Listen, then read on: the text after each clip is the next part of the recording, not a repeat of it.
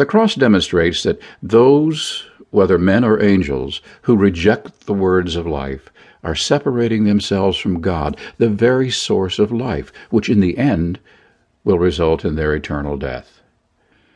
As previously stated, the cross of Christ was the perfect demonstration of God's unselfish, self sacrificing love for all.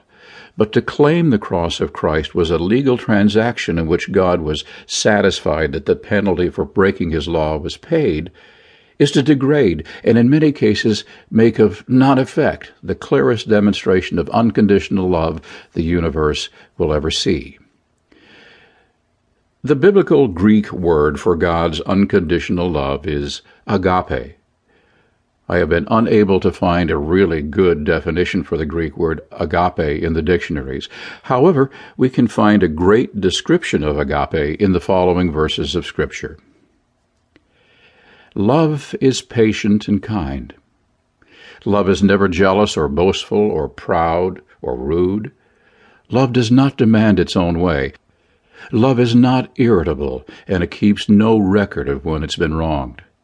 It is never glad about injustice, but rejoices whenever the truth wins out. Love never gives up, never loses faith, and is always hopeful and endures through every circumstance. Love will last forever. 1 Corinthians 13, verses 4 to 8.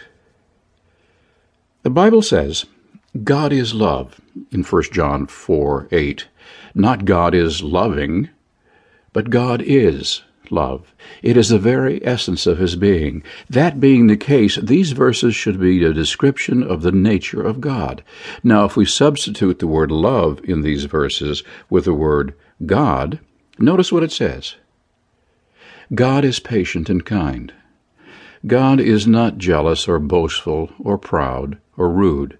God does not demand his own way. God is not irritable and keeps no record of it when he has been wronged. God is never glad about injustice, but rejoices whenever the truth wins out. God never gives up, never loses faith, is always hopeful, and endures through every circumstance.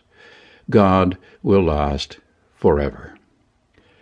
This, I believe, is the true description of our loving Heavenly Father and what He really is like. There is no better place to see that demonstrated than in the life and death of Jesus Christ.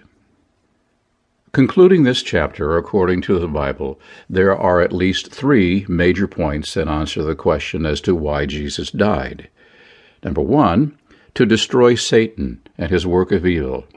Two, to demonstrate God's unselfish, self sacrificing love for all of his creatures in earth and in heaven. 3. To reconcile, that is, to win everyone who may have doubted or distrusted God's love back into a loving, trusting relationship with Him.